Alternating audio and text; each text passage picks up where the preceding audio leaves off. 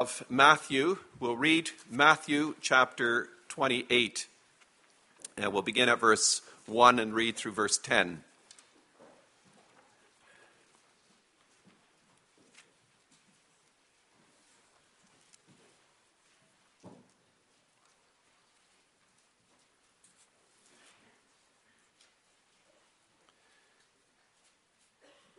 Matthew 28 Hear now the word of our God. Now, after the Sabbath, toward the dawn of the first day of the week, Mary Magdalene and the other Mary went to see the tomb. And behold, there was a great earthquake, for an angel of the Lord descended from heaven and came and rolled back the stone and sat on it. His appearance was like lightning, and his clothing white as snow. And for fear of him, the guards trembled and became like dead men. But the angel said to the women, Do not be afraid, for I know that you seek Jesus who was crucified. He's not here, for he has risen. As he said, Come see the place where he lay. Then go quickly and tell his disciples that he has risen from the dead. And behold, he is going before you to Galilee. There you will see him. See, I have told you. So they departed quickly from the tomb with fear and great joy and ran to tell his disciples. And behold, Jesus met them and said, Greetings. And they came up and took hold of his feet and worshipped him. Then Jesus said to them, Do not be afraid. Go and tell my brothers to go to Galilee, and there they will see me. So far, the reading of Holy Scripture. Let us now sing Psalm. I may proclaim to you the gospel of the resurrection of our Lord Jesus Christ as we find that in 1 Peter chapter 1, the verses 3 through 7. And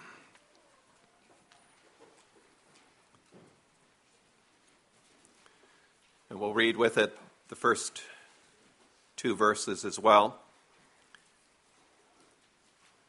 1 Peter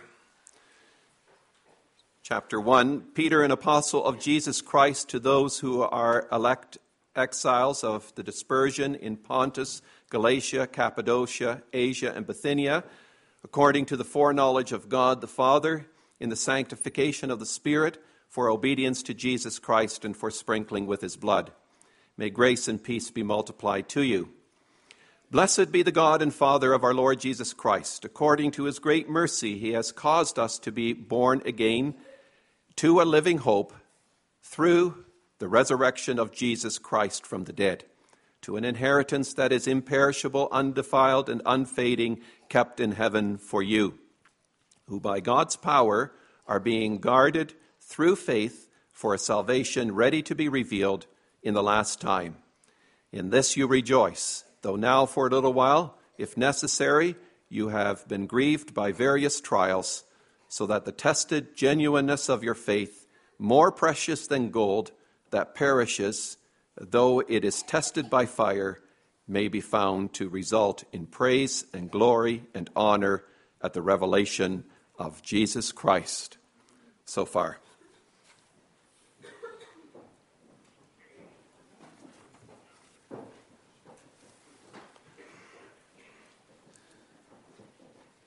And after the sermon, we will sing hymn 36 which puts the words of our text to music. On the liturgy sheet, you will find a number of words and phrases that are especially meant for our boys and girls to assist them in their listening.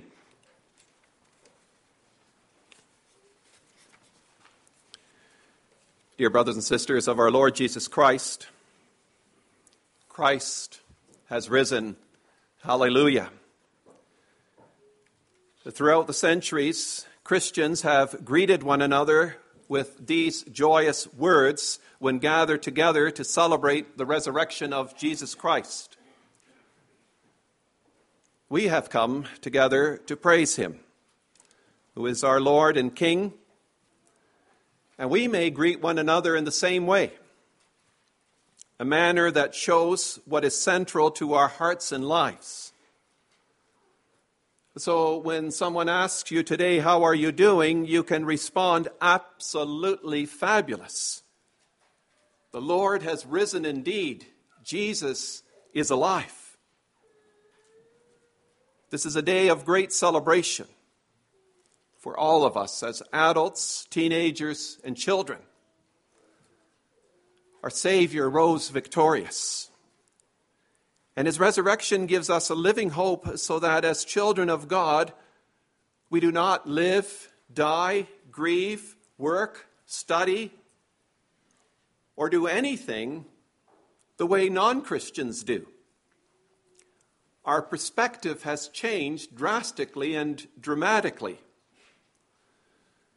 We believe Jesus rose from the dead and is alive today.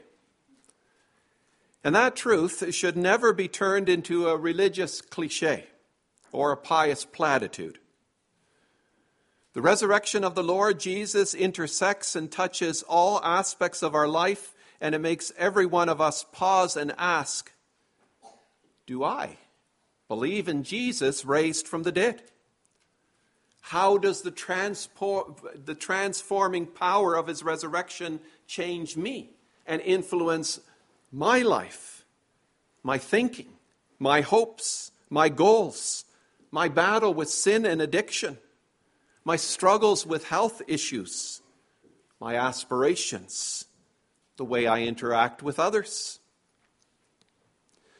On the morning of the resurrection, the tomb of Christ is transformed into a womb, bringing forth new life. And this new life is not restricted to Christ alone. In Christ, we know of victory. And that's why we joyfully celebrate Christ's resurrection every Lord's Day, because in Him alone we have comfort for daily living. Today we still feel the pain of difficulties, depression, disappointment, disease, and death. The trials of life are a vivid reminder that the results of sin are still with us. Yet our life is not meaningless. Christ's resurrection gives us hope and certainty. And this brings us to the heart of the passage before us this morning. And so I may proclaim to you the resurrection of Christ comforts us in all our trials. And his resurrection first assures us that we are born anew. Second, gives us a living hope. And third, calls us to a true faith. The Apostle Peter writes to congregations living in the Roman provinces of Pontus, Cappadocia, Galatia, and Bithynia. Find that from the first words of this chapter. We do not know for sure, but it may be that he lists these provinces in the order that conformed to the route the messenger followed in taking this letter to the churches. And these churches of the Lord are addressed as pilgrims in the dispersion because they are not home in the Lord, in, in this world, sorry. They need to focus their eyes on the Lord, on the future, as they travel to a country that will one day be their home. That's how pilgrims make progress. Presently, their citizenship is in heaven and from there they expect the city with foundations that last. Now, from what we read in the Bible, we do not know if the Apostle Peter ever visited the province of Asia to preach the gospel. We get the impression that the opposite is true. Paul, Silas, and Barnabas are sent out to the Gentiles, but Peter continues preaching the gospel to the Jews. Yet he finds it necessary to write to churches unknown to him because of their desperate situation. These people are going through very difficult and tough times. The mighty Roman Empire does not look on Christians with favor, but regards them as disturbers of peace and of unity. And that's because these believers disassociated themselves from many of the social functions of their pagan acquaintances. These Christians profess Jesus as their Lord and King. offending those who see Caesar as the Lord and master of their life. And consequently, their names are dragged through the mud by fellow citizens. Many lose their possessions, their job, or are deserted by their husband or wife because of their faith. Christian slaves suffer under the hard yoke of their unbelieving masters. Longtime friends are now drifting apart. Believing women are treated roughly by husbands who do not join them in the faith. The Christian faith results in many a rift in families, sending spouses, parents, and children in different directions. And understandably, these church members begin to question why is the Lord letting us go through all these difficulties? Is it really worth it to be a Christian and lose family and friends? That's the background to Peter's letter. And notice how the apostle responds. Peter begins his letter with a song of praise. He writes, Blessed be the God and Father of our Lord Jesus Christ. So the apostle immediately directs the attention away from the problems these believers experience. He does not begin with what he sees happening in the congregation, but with God and with and what believers have in God. His starting point is the eternal glory which comes forth from the Lord. And that is where we must always start. In all adversity, believers must praise God without wavering. God is good. God is great. Blessed be the God and Father of our Lord Jesus Christ. Question Is this a very tactful approach? Is that a proper way to comfort a person in distress? Is Peter, and we're talking about the apostle here.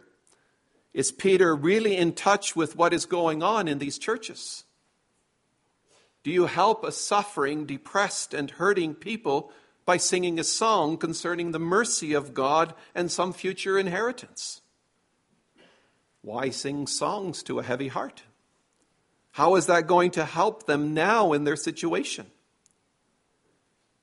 Wouldn't it have been better if Peter had started with saying something like, I'm sorry to hear about your difficulties, add a sad emoticon. Nevertheless, as tough as things may be, try looking at the brighter side of life. Add a happy emoticon. Isn't that the way we often comfort?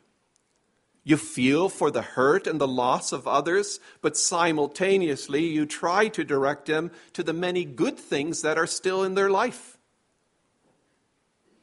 Just look at what people post on Facebook and what they tweet in response to grief, death, and hardship. Many times people don't have much more to say than sorry for your loss or praying and yet, brothers and sisters, the apostle comforts in a different way. He starts with our only comfort in life and death.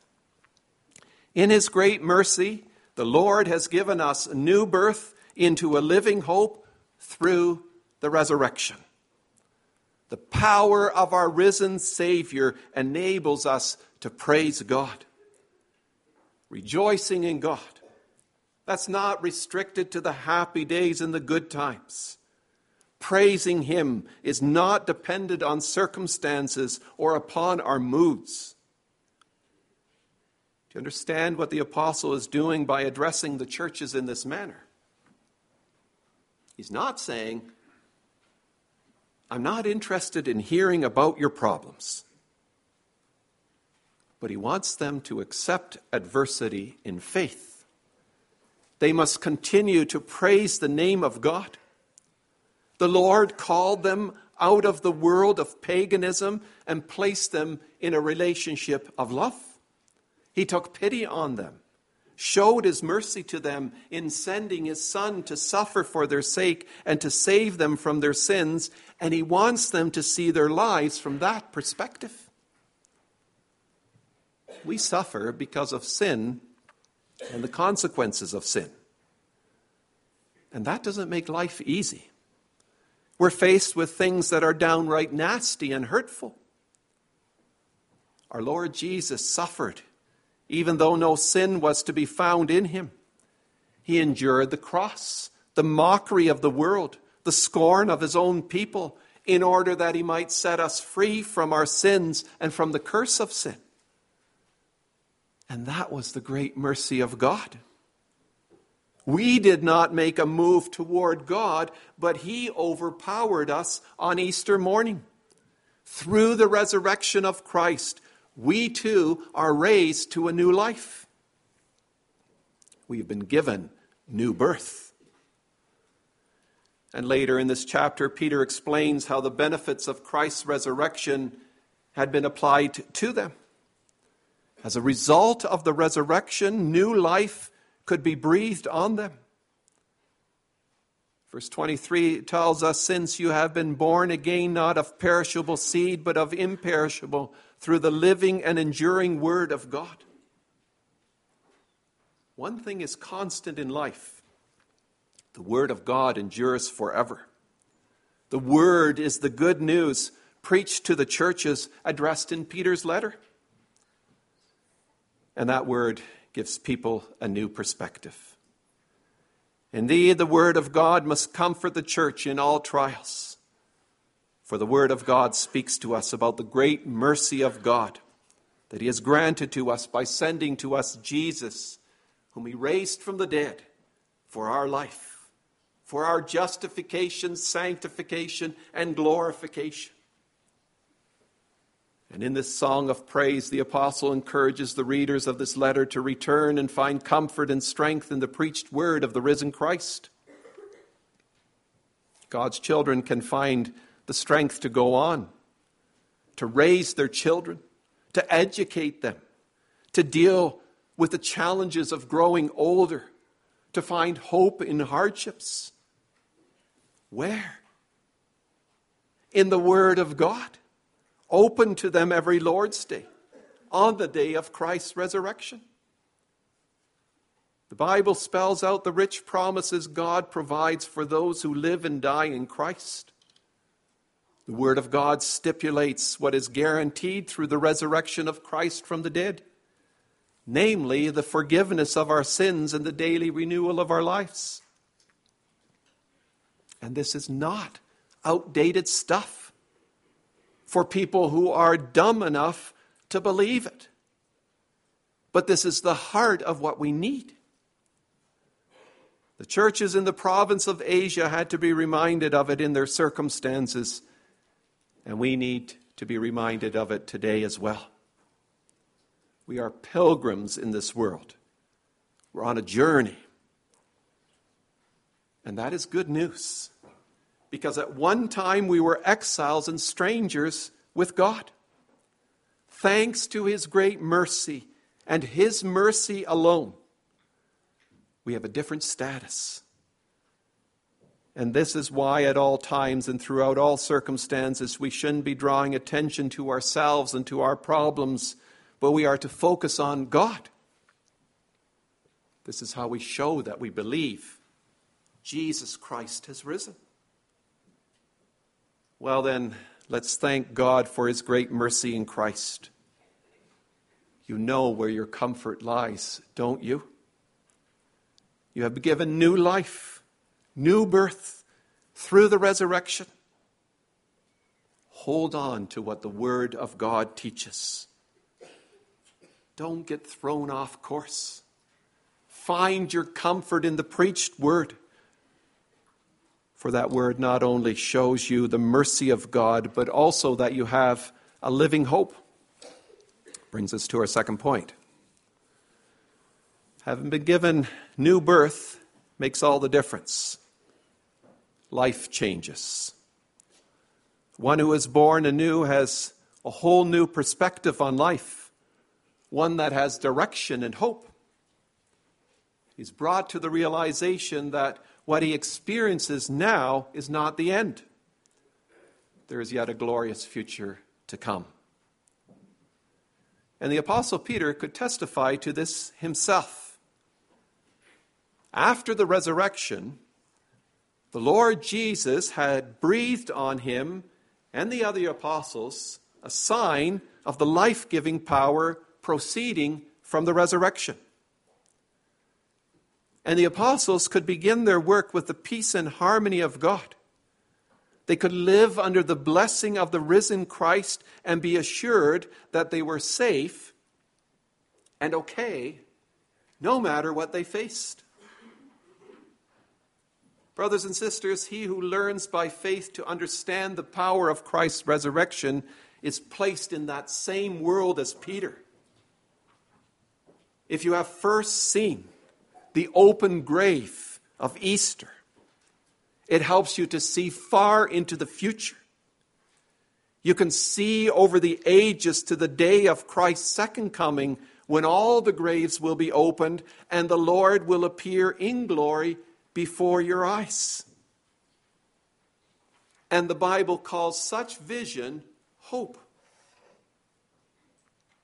Hope is not simply a matter of longing for something you do not have, nor does it carry with it a tone of uncertainty. That's the way we tend to use the word. We will say things such as, I'm not sure, but I certainly hope so. But in the Bible, hope is the anticipation of fully receiving something we already possess in part. Let me repeat that.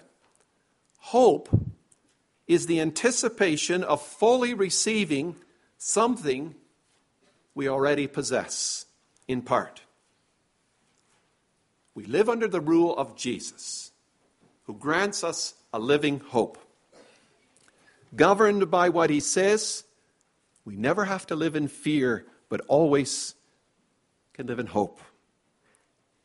In this world, we are pilgrims but we are also a new people with a new outlook. We look ahead, ahead to the day our Lord Jesus is revealed and uncovered in full. And that is why it is so wonderful that Peter may begin this letter with such a song of praise. And we today can sing in the same choir and sing the same song with the saints of centuries past because life is filled with vision. The Lord Jesus Christ is the head of the church, and we are his members. And as such, we share in his righteousness. He has made us heirs of eternal life through his resurrection. What a prospect of hope! To us belongs the, the inheritance. The whole church, gathered through the ages, shares in the res- results of the resurrection. And we, as members of that church community, live by that same hope. For we have the same living word of God preached to us with the same promise of the eternal inheritance. Now, when we speak of the inheritance, there are three things that we need to keep in mind. First, the inheritance is a gift, it's not earned, but given to us. Secondly, the inheritance is a sure thing, for it is something given to us in Christ. And thirdly, the inheritance is something which we do not have as yet, but will receive in the future. Well, to that inheritance, we have been born anew. As fruit of the resurrection, we are heirs of the kingdom of God. In their sorrow and misery, the churches in the province of Asia were not to forget what the Lord was granting to them. The guaranteed inheritance is their living hope. Right now it remains hidden, but we will see it when the Lord Jesus reveals himself in all his power, that same power which raised him from the dead. So, do you understand what is in store for those who live and die in Christ. Presently, presently, we still live in a world filled with so much evil, so many trials, so many traumatic experiences. But we may not live as if we are without hope. Not as adults or as children. As parents, we need to teach our children to dare to hope. This is what you, Kevin and Adina, need to teach Abigail as well to hope in Jesus. You can tell her that she was baptized on Easter Sunday. And this gives you, as parents, and her, as your daughter, every reason to hope, to have a living hope. The Lord is keeping in store for us the inheritance, the full riches of what we have in Christ and He will keep it for us.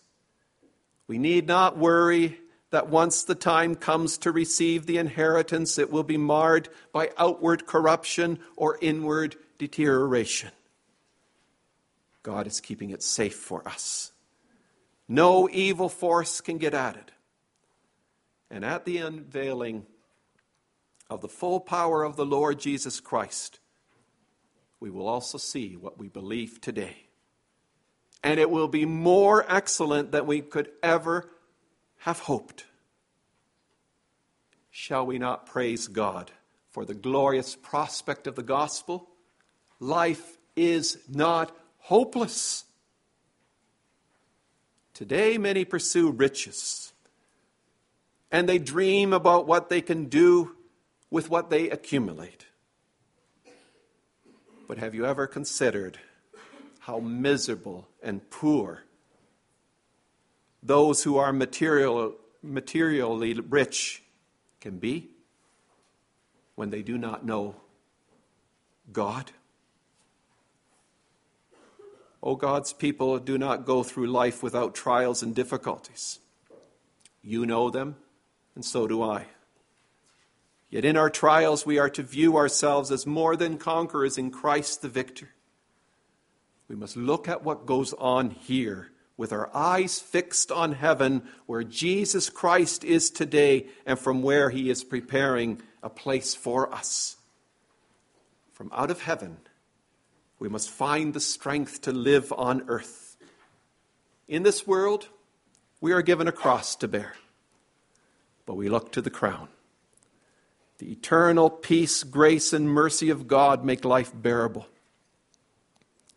In his resurrection from the dead, Christ guarantees for us a place in eternal glory. And that gives us hope. The proper order is not to look at affliction and then to glory, but the other way around. We see our afflictions in the light of glory. And being part of, of the congregation of Christ today, we do not lose hope. For do you see what I see? I see a people who are being renewed through the living and abiding word to a living hope, to an inheritance. Look around you, and you will see the same. All these people gathered here today give evidence of Christ's resurrection, resurrecting power. Today we do not see the new world, but we see a new people who are heirs of that world in Jesus Christ. And a people with such a prospect must live by faith. Brings us to our last point. The verses 6 and 7, the apostle shows that he does not neglect the trials these churches endure. But in view of the mercy of God and of the hope they have, a different light is shed on their suffering. God uses trials to turn it to their benefit. And within that context, the trials are not all that long. In the same vein, the Apostle Paul wrote these comforting words in Romans 8, verse 18. I consider that our present sufferings are not worth comparing with the glory that will be revealed in us. What a glorious future is kept in store for us. Today, there remain so many difficulties and problems. But let us be careful not to question God's work and the power of Christ's resurrection. In our trials, the Lord tests us to see what is really living in our hearts. He wants to see the genuineness of our faith and to purify us. Just as people use fire to distinguish true gold from counterfeit, so God uses trials to distinguish true faith from superficial profession. So when the Lord places you on a difficult path, see this as a testing of the genuineness of your faith. Do you believe the resurrection? God sends trials to deepen your faith and your commitment to Him. And this being so, you shouldn't feel sorry for yourself when trials and afflictions come upon you. True faith means fixing your eyes on God and on the duty that you have toward others. And aren't trials and difficulties often one of the best opportunities for witnessing to others? When one member's faith is tried, we're all being tested. We cannot ignore the trials of others and think, well, that's his problem or that's her issue, not mine. We're in this together. The faith of each and every one of us must be purified and so result in praise, glory, and honor when Jesus Christ is revealed. Brothers and sisters, believe the resurrection of the Lord Jesus and its power.